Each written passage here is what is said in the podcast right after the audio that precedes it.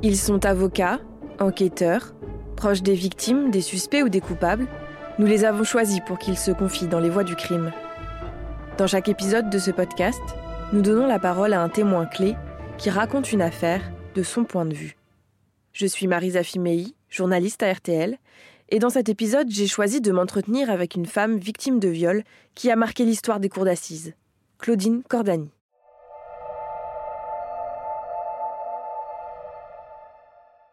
Le 2 février 1984, il est 20h aux abords du canal de l'Ourcq dans le nord-est de Paris. Claudine, 17 ans, marche seule en mitouflée pour échapper au froid de l'hiver urbain. Elle a prévu de rejoindre son amoureux dans un café. Il l'attend avec un groupe d'amis du lycée. Mais son pas pressé est interrompu. Un homme lui demande du feu, puis ses bijoux. Un autre arrive. Il est armé. Tous deux la menacent et en plein Paris, il la viole. Personne autour ne réagit ni sur le coup, ni après, lorsque les deux hommes la forcent à les suivre dans un appartement du nord de Paris. Là, elle va être séquestrée avant de parvenir à s'échapper. La suite sera marquée par l'arrestation des coupables et par une bataille judiciaire historique. Claudine, mineure au moment des faits, refuse que le procès de ses agresseurs se déroule à huis clos, comme il est normalement d'usage. Une histoire qu'elle raconte dans un livre publié en 2020, La justice dans la peau. Claudine Cordani est la voix du crime de cet épisode. Bonjour Claudine Cordani. Bonjour. Cette nuit-là, combien de temps restez-vous prisonnière de cet appartement? Alors c'est très difficile d'évaluer le temps. Bien sûr, ça a un impact euh, très fort sur la mémoire. Moi, j'ai estimé à peu près à 3-4 heures. Et euh, le juge éthique qui a instruit mon affaire, qui a participé à mon livre, et mon avocat ne m'ont pas contredit. Donc je pense que c'est dans ces temps-là. Et qu'est-ce que vous vous dites pendant ces 3-4 heures? Est-ce que vous vous souvenez de... Alors oui, il y a des choses qui me sont revenues, toujours les mêmes, c'est pareil. La mémoire sélectionne. La première chose qui m'a choquée, en dehors du choc d'être interrompue dans mon élan de, bah, de jeune lycéenne qui va vivre normalement une soirée normale, quoi. Là, je comprends qu'il se passe quelque chose de très grave et que je ne vais peut-être pas en sortir vivante. Je me suis souvenue du choc, de la peine que j'ai ressentie par anticipation en pensant à mes parents. En me disant, waouh, les pauvres, si on leur annonce que leur fille est morte, comment ils vont s'en remettre? Ce soir-là, vous le dites, vous avez peur d'y laisser votre vie, mais vous évitez le pire, vous parvenez à vous échapper. Comment ça se passe? Alors, c'est pas que je parviens à m'échapper, j'aurais aimé être héroïque sur ce coup-là aussi. Non, je rigole. C'est qu'à un moment, je comprends que je peux partir et que je profite de ce moment pour partir. C'est-à-dire que je suis d'abord violée dans la rue par les deux hommes qui m'emmènent dans un appartement, qui demandent, il y avait une dizaine de personnes qui étaient présentes dans l'appartement, ils leur demandent de partir. Et j'ai su plus tard que ce lieu était l'appartement où il y avait plusieurs trafics. Donc voilà, je me retrouve dans cet appartement, vidé des personnes qui étaient sur les lieux. Évidemment, chacun rentre chez elle ou chez lui. Personne ne prévient la police, même pas de façon anonyme, parce que je conçois que, sortant d'un lieu de trafic, vous n'ayez pas envie de dire bah, j'étais là en train d'acheter un truc illégal. Donc euh, voilà, je me retrouve dans l'appartement, je suis à nouveau violée par les deux hommes. Puis le meneur a proposé à l'homme qui vit dans l'appartement bah, d'en profiter, L'autre n'a pas refusé, et à ce moment-là, il le rendait complice. En fait, il se protégeait lui-même en faisant ça.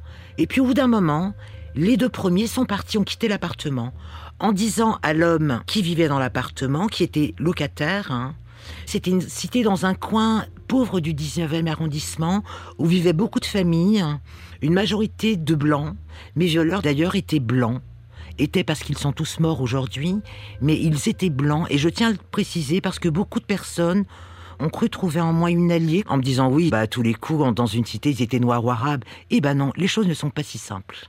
Ces personnes étaient d'abord euh, des personnes pauvres, délaissées par la société, et des voyous, et des criminels, bien sûr. Les deux agresseurs finissent par partir, vous vous retrouvez toute seule avec le locataire de l'appartement, et vous parvenez à vous enfuir. Bah, dès l'instant où le meneur et son cousin avaient quitté les lieux, je me suis tout de suite réveillée en me disant je vais partir. C'est-à-dire pour moi, je partais. Je sentais, ou j'étais déterminée, je ne sais pas, mais moi je savais que j'allais porter plainte. Et j'étais déterminée à me barrer d'ici, quoi. Et pendant que je me rhabille, j'entends qu'on frappe à nouveau à la porte. Et alors je suis incapable de vous dire le laps de temps qu'il s'est déroulé, mais à mon avis, le laps de temps était court parce que je me souviens nettement que les hommes partent et au moment où euh, il commence à se rhabiller, où le meneur dit euh, Bon, allez, viens, on se tire, on viendra plus tard. Il dit à l'homme qui vit dans l'appartement Tu nous la gardes au chaud, on revient demain matin, on la met sur le tapin. Donc ils avaient prévu de me prostituer. Voilà. Moi, j'entends ça, je me mortifie, évidemment. Mais là, vous avez un bout du cœur et un bout de votre corps qui s'effrite un peu plus. C'est juste l'horreur, quoi. Donc je me rhabille et voilà, ma voix se transforme, c'est sous le coup de l'émotion, c'est normal. Donc quand j'entends qu'ils veulent me mettre sur le tapin, tout à coup, le meneur me regarde et il a un doute. Apparemment, il a un doute.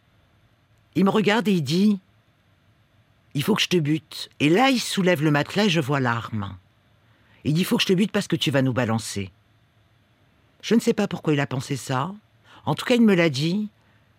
Et moi, j'ai répondu du tac au tac. Alors, c'est vrai que j'ai la répartie facile. Dans ces cas-là, faut faire super gaffe à ce qu'on dit. Et là, je dis, mais je peux pas porter plainte, je connais même pas vos noms. En fait, c'est sorti spontanément, mais je voulais aussi les rassurer en leur disant, mais non, partez, partez. Et dans ma tête, je me dis, mais évidemment que je vais aller porter plainte, mais évidemment que je vais aller porter plainte, parce que c'est juste ça que j'ai envie de faire en ce moment. Mais je voulais pas qu'ils le comprennent. Donc voilà, quand je dis, mais non, je vais pas porter plainte, apparemment, la façon dont je le dis, il est convaincu. Donc ils partent.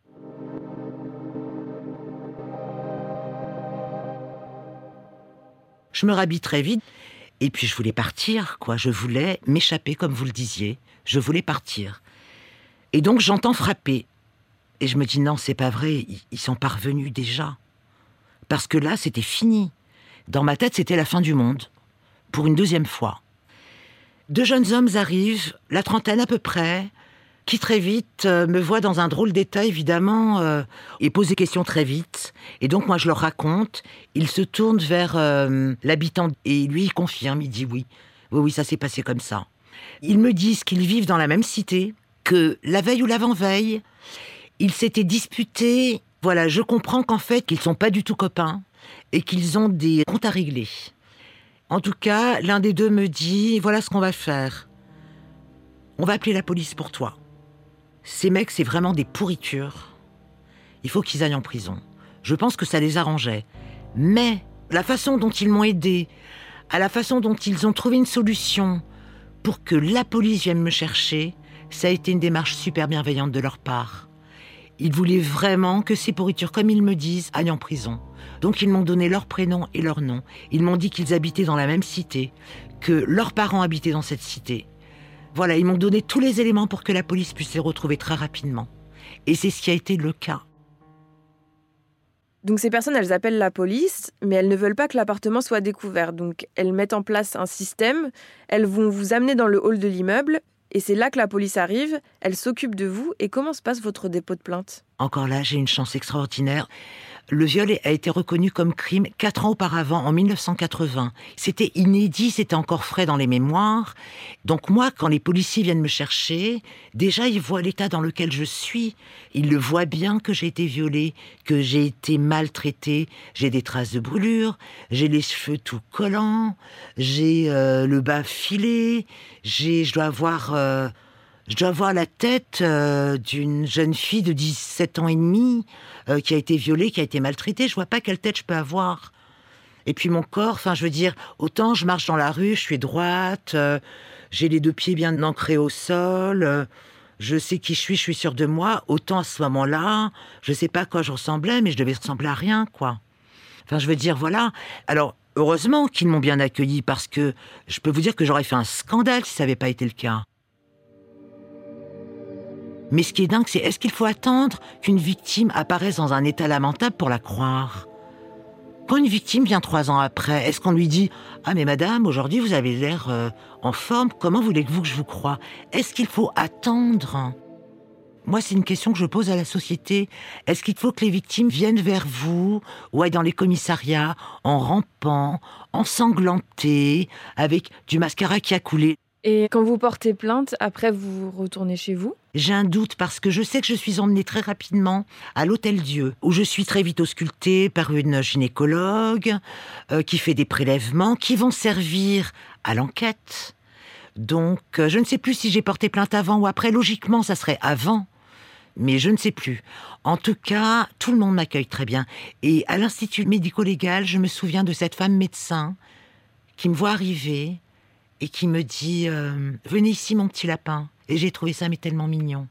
Et je me suis sentie en confiance dès l'instant où la police est arrivée.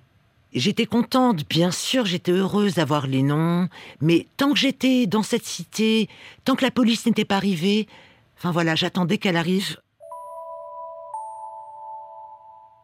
Et une fois votre plainte déposée, les examens terminés, vous rentrez chez vous et là, vous décidez de ne rien dire à vos parents. C'est-à-dire que une fois que j'ai porté plainte, ils ont été super, l'accueil a été génial.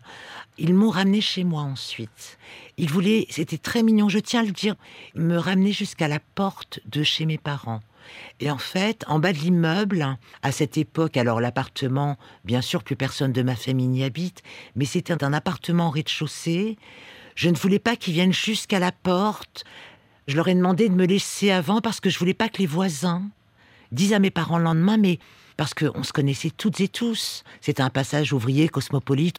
Je voulais pas que quelqu'un leur dise, mais pourquoi la, police est venue ramener ta fille cette nuit? Quand ils m'ont ramené en pleine nuit, je pense qu'il était à peu près 3 heures du matin. Seuls mes deux frères étaient réveillés. Donc les policiers ont été vraiment, ils ont été très respectueux parce que ils ont respecté ça. Donc, ils m'ont laissé dans le passage dans lequel je vivais, à quelques mètres de l'entrée de l'immeuble. Et, euh, j'ai vu qu'ils restaient jusqu'à ce que je rentre dans l'immeuble. Et je leur ai dit, vous inquiétez pas, j'habite au rez-de-chaussée, donc je vais très vite rentrer chez moi. Mes frères ont ouvert la porte, et l'un des deux m'a vu. Il m'a pris dans ses bras tout de suite, on s'est pas dit un mot. L'autre est venu et je leur ai dit, voilà ce qui vient de se passer. C'est des mecs du quartier, mais on les connaît pas. Ne faites rien, je m'en occupe. N'en parlez pas aux parents. J'ai porté plainte, donc j'avais porté plainte. Demain, j'en parle à ma sœur. Vous êtes au courant, mais on n'en parle pas aux parents. Je gère ça. Et c'est ce que j'ai fait. Vos frères et sœurs, comment ils réagissent quand vous leur dites? Alors, évidemment, ça leur fait énormément de peine. Je ne sais pas, on en a très rarement parlé parce que il y a des sujets douloureux dans les familles euh, qu'on n'aime pas évoquer, tout simplement parce que c'est douloureux. Des fois, je me demande si j'aurais dû en parler davantage parce que de pas en avoir parlé, peut-être. Des fois, je me dis, est-ce que ça a donné l'impression qu'en fait, euh, j'ai géré ça super bien, que ça a toujours été super facile, que en plus, je suis devenue journaliste alors que moi, je viens d'un milieu ouvrier. À cause de ce viol, j'ai pas passé mon bac et je n'étais pas destinée à devenir journaliste. Enfin, je veux dire, voilà, est-ce que les gens m'ont comprise? Des fois, je me demande si j'aurais dû en parler davantage. Je ne sais pas. En tout cas, j'en parle aujourd'hui, il n'est jamais trop tard. Euh, pour en revenir à ma famille, je voulais les préserver. Je leur ai demandé de ne pas venir euh, au procès parce que je ne voulais pas qu'ils entendent en détail ce qu'on m'avait fait subir. Pas par honte, c'était pour pas qu'ils aient de peine en fait. C'était ma façon de les protéger comme j'avais protégé mes parents. Mais je voulais quand même que mes frères et sœurs le sachent. Parce qu'on était une fratrie, euh, on a eu une enfance heureuse, on était vachement unis, donc c'était normal de partager ça, qu'ils comprennent, quoi. Et qu'ils me posent pas de questions quand ils verraient, parce que c'est ce qui s'est passé, que je voulais plus sortir de chez moi pendant des mois. Moi, j'ai développé le syndrome de la cabane. Pendant six mois, je voulais plus sortir de chez moi. Les trois agresseurs euh, finissent par être arrêtés. Alors, ils ont été très vite arrêtés. Alors, l'un a été arrêté chez sa copine, et sa copine, j'ai trouvé ça super aussi. Sa copine, qui était du coup côté partie adverse, dans le sens où ça n'était pas un des témoins cités par mon avocat. Elle a été un des témoins cités par l'avocat de la partie adverse, donc des violeurs. Elle est venue à la barre pour dire qu'effectivement, elle était en couple à ce moment-là avec le meneur, que quand elle a appris ce qu'il avait fait, elle était écœurée, et devant tout le tribunal, elle a dit Je souhaite dire aujourd'hui que je ne souhaite plus le voir. Elle l'a plaqué en plein tribunal pendant le procès. J'ai trouvé ça d'un courage et j'ai trouvé ce geste tellement féministe, tellement bienveillant. Je souhaite à toutes les féministes qui se prétendent féministes d'avoir le courage un jour de défendre une femme. Là, ce jour, autant, une victime, autant. Là, ce jour, elles pourront dire qu'elles sont engagées pour la cause. Alors justement, on en vient au procès. Vous êtes mineur au moment des faits et dans ce cas-là, les audiences se déroulent normalement à huis clos. C'est-à-dire que la presse n'est pas autorisée, que le public y est interdit aussi. Mais vous, vous n'êtes pas d'accord et c'est la première fois qu'une mineure s'y oppose. Pourquoi vous refusez ces conditions? Je voulais que tout le monde puisse assister au procès qui s'est tenu pendant trois jours. Tout le monde, c'est-à-dire d'abord la presse. Tout le monde, ça veut dire euh, toutes les personnes qui voulaient y assister. Parce que quand un procès est ouvert, ça veut dire que n'importe qui peut venir et y assister dans la mesure des places disponibles. Et donc ça veut dire qu'on est prêt à ce que ça paraisse dans les journaux, qu'on est prêt aussi à donner des interviews. Donc moi j'étais prête. RTL. Quand vous annoncez au juge d'instruction que vous ne souhaitez pas de huis clos, comment il réagit? C'est-à-dire que moi au départ j'ai pas compris le mot. En tout cas voilà, à ce moment-là, huis clos ça ne me disait rien. Donc, euh, je lui dis, mais ça veut dire quoi, huis clos? Donc, il me dit, bah, les huit, ce sont ces grandes portes imposantes en bois qui coupent la communication entre ce qui se passe dans un tribunal et l'extérieur. Et là, moi, je le regardais, je lui dis, mais non, moi, je veux qu'on ouvre les portes. Et là, je vois qu'il est étonné. Alors, c'est quelqu'un d'une très grande maîtrise, mais je vois qu'il est interloqué en même temps, intéressé. Et il me dit, tiens, pourquoi? Alors je lui dis bah parce que euh, c'est pas à moi d'avoir honte. Et je veux que tout le monde le sache. Et je veux que la société le sache.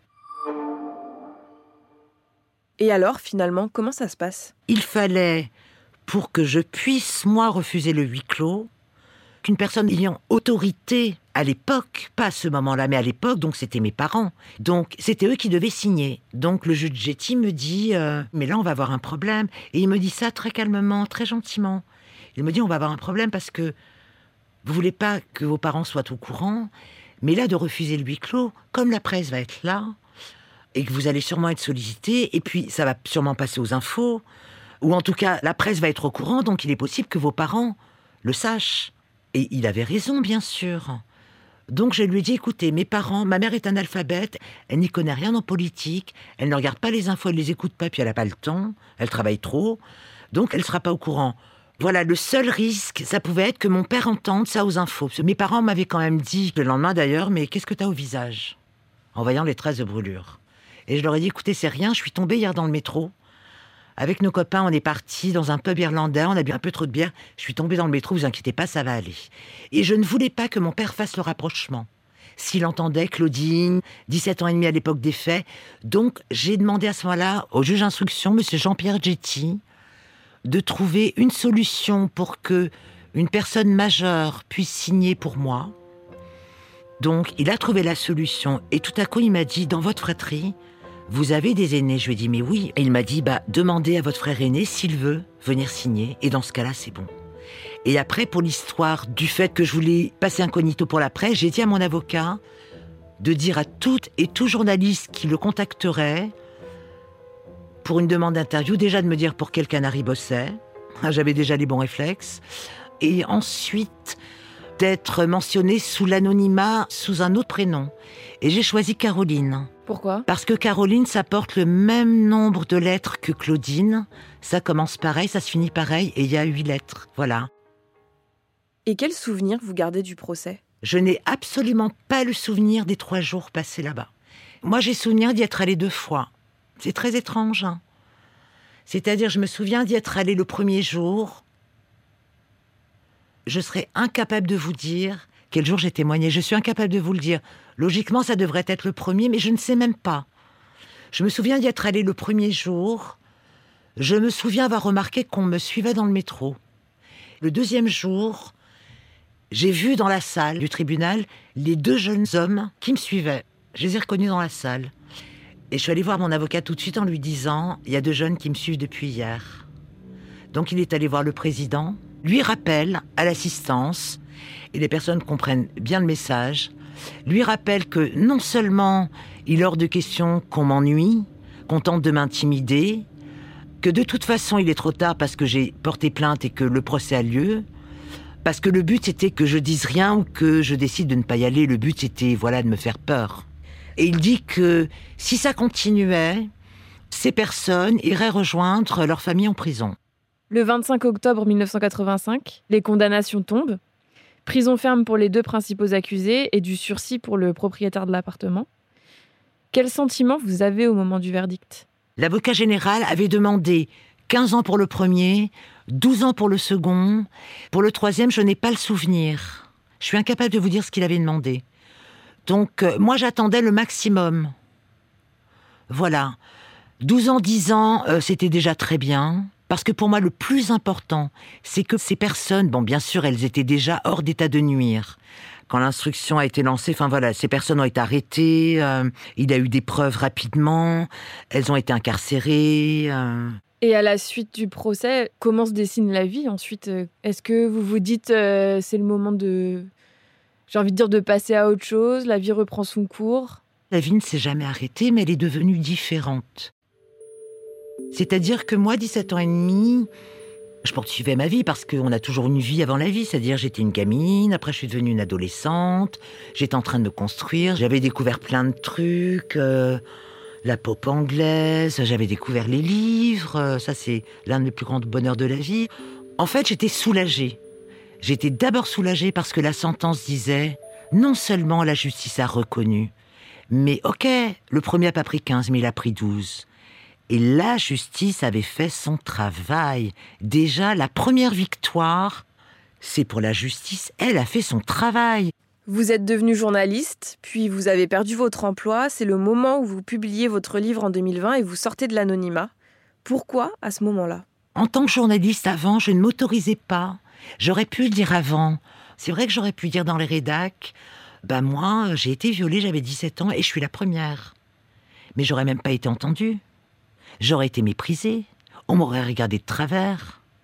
Et c'est même pas par rapport à moi, parce que je veux pas rapporter les choses à moi, c'est que ce sujet était un sujet tabou dans la presse. Si un sujet tabou est un sujet tabou dans la presse, c'est que c'est un sujet tabou dans la société. Et alors donc, je ne voulais pas me mettre en avant par rapport à ça, et peut-être aussi que je n'étais pas disposée à en parler avec certaines personnes du métier. Parce que j'en ai parlé avec des amis, avec euh, des gens de ma famille proche, mais c'était quelque chose de trop personnel peut-être pour moi en tant que journaliste, raconter ma vie, puisqu'on m'avait toujours appris, et c'est normal, que nous étions les personnes, alors on raconte pas la vie des gens, qui transmettions une info de ce qu'il s'était passé à un moment à d'autres personnes. Donc moi je me mettais en second plan. Et puis il y a eu le mouvement MeToo. Donc à un moment, je me suis dit, ce mouvement émerge, enfin, enfin j'attendais de voir ça. Aujourd'hui, vous venez de créer une revue euh, écoféministe gratuite en ligne, Les Sans Plumes, et vous militez contre les violences sexistes et sexuelles. Et notamment, vous souhaiteriez qu'il existe une imprescriptibilité des crimes sexuels sur mineurs. Alors, pas que sur mineurs de tous les crimes sexuels. Oui, il y a des personnes qui demandent l'imprescriptibilité des mineurs. Moi, je suis pour l'imprescriptibilité tout court. Je ne vois pas pourquoi, parce que un mineur, en France, on considère que c'est jusqu'à 18 ans. Ça veut dire qu'à 18 ans et deux jours, si vous êtes violé, vous n'allez pas avoir le même laps de temps qu'une personne qui a été violée à 17 ans et 11 mois. Vous voyez ce que je veux dire? Voilà. Donc, moi, je suis, pour que ce soit clair pour tout le monde, je suis pour l'imprescriptibilité de tous les crimes de viol, que ce soit des hommes, des femmes, des enfants. On ne doit pas violer.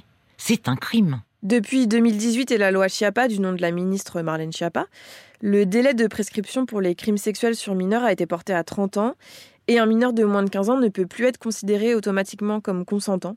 Est-ce que c'est un premier pas? C'est toujours un premier pas parce qu'avant c'était 20 ans. C'est toujours un premier pas. Ça n'est pas suffisant, mais les choses avancent pas à pas. Après, moi, je vais pas non plus lui donner une médaille. Hein. Elle, a juste fait son travail. C'est le minimum qu'elle puisse faire. Moi, j'ai un discours euh, un peu radical, même si c'est un mot que je n'aime radicalement pas. En France, pour moi, on est mineur, on est mineur jusqu'à 18 ans. On est majeur, on est majeur jusqu'à 18 ans. Une victime mineure, moi je ne fais aucun distinguo entre une victime de 3 ans, une victime de 11 ans, une victime de 12 ans, une victime de 17 ans, de 16 ans ou de 15 ans. Une victime mineure est une victime mineure. Voilà. Donc euh, peut-être le délai a été rallongé, mais c'est pas parce qu'on fait quelque chose, c'est pas parce qu'on fait un pas en avant qu'on n'en fait pas certains en arrière ou sur le côté. C'est tout ce que je voulais dire. Donc je ne dis pas merci à Madame Chapa, qui d'ailleurs m'a bloqué sur Twitter.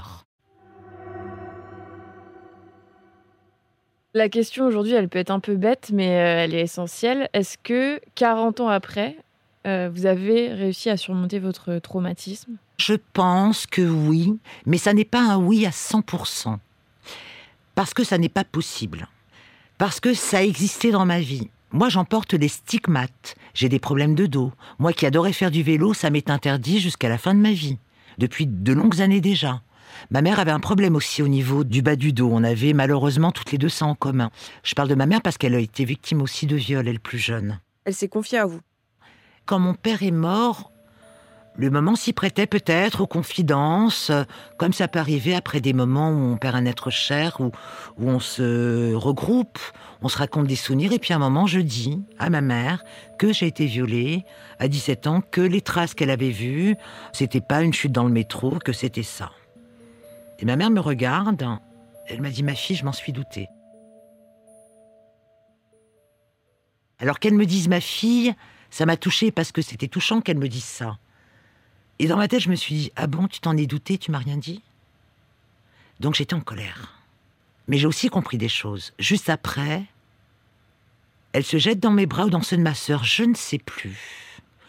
Où elle dit Moi aussi j'étais violée, j'étais vierge, j'étais enceinte, et ma mère m'a obligée de l'abandonner.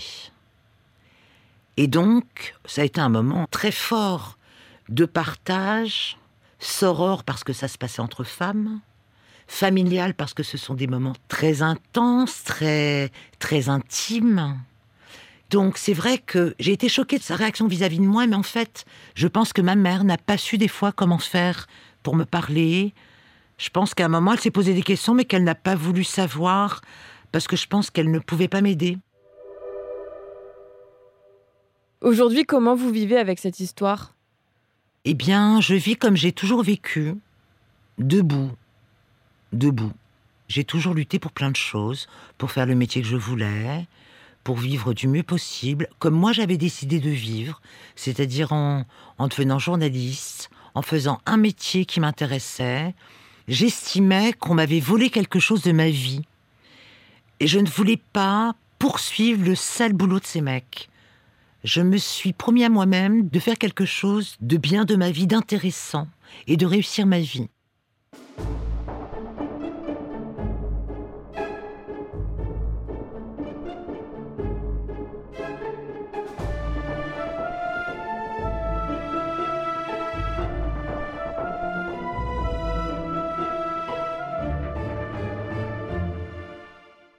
Vous venez d'écouter l'épisode des Voix du crime avec le témoignage de Claudine Cordani. Vous pouvez retrouver cet épisode et tous les précédents sur l'application RTL, RTL.fr et toutes nos plateformes partenaires. N'hésitez pas à laisser une note ou un commentaire.